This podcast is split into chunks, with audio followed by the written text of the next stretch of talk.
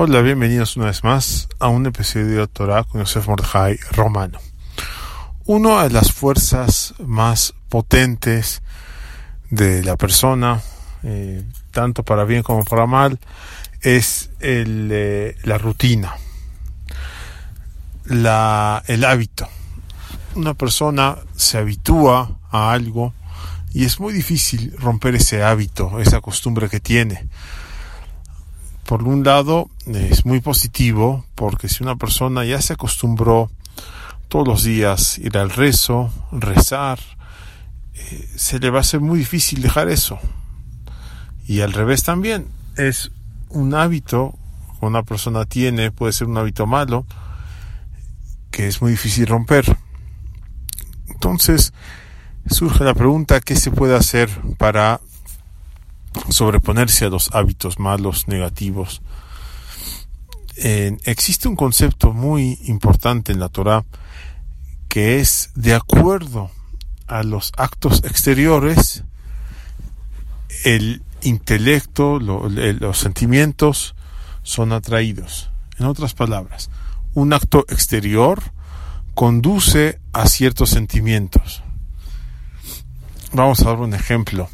Si una persona está en el eh, templo, está rezando en la mañana y puede sentirse contento y afortunado, pero ¿qué tan eh, qué tanto amor siente de estar ahí? O sea, qué tan qué tanta fuerza de cariño siente. Estoy feliz, estoy enamorado de estar acá.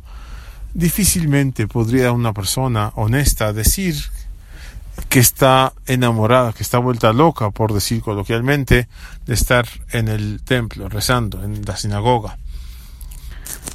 Entonces, ¿cómo se hace? ¿Cómo se puede sobreponer a esto? En, la alajá hay una, una muy interesante que es, antes de entrar a un Betagneset, la persona debe correr un poquito, debe aligerar sus pasos al entrar esto es la base de lo que hemos dicho. El acto físico, en teoría, va a despertar un acto, eh, un, sentimiento interno, unas ganas de querer estar ahí. En otras cosas, es decir, si yo corro al eh, entrar al Beta Knesset, voy a estar contento, voy a, hacer, voy a hacer algo externo y eso va a causar que, me, que mis emociones eh, también cambien y sean positivas en este caso.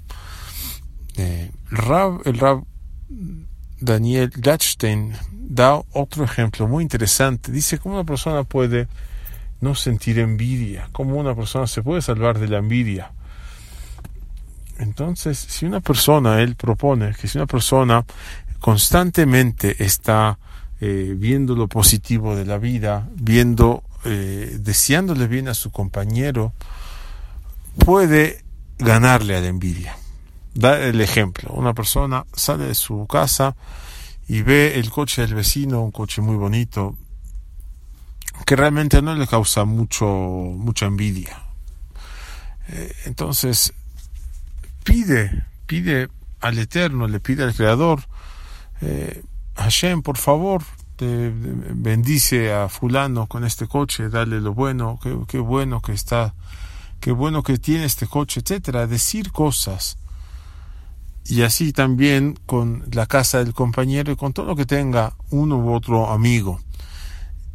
Esto, si lo hace constantemente, va a resultar que eh, va a resultar en el hecho de que cuando alguien tenga algo que realmente lo, le llame la atención mucho, un, el vecino de enfrente se compró un automóvil mucho más lujoso de los que él conoce, los que él ha visto, los que él mismo posee, ya va a estar acostumbrado, porque toda su, su, su vida estuvo dando esas verajotes, estuvo pidiéndole al Creador que bendiga a sus compañeros. Entonces, cuando vea esto, definitivamente va a, va, a tener un impacto mucho menor. Y, esto creo que es indispensable para la vida, para mejorar en cualquier ámbito. Cualquier cosa que sea un hábito, hacerlo eh, una y otra vez nos va a ayudar a quitar un hábito malo y también la segunda lección es la importancia de los actos externos, los actos físicos.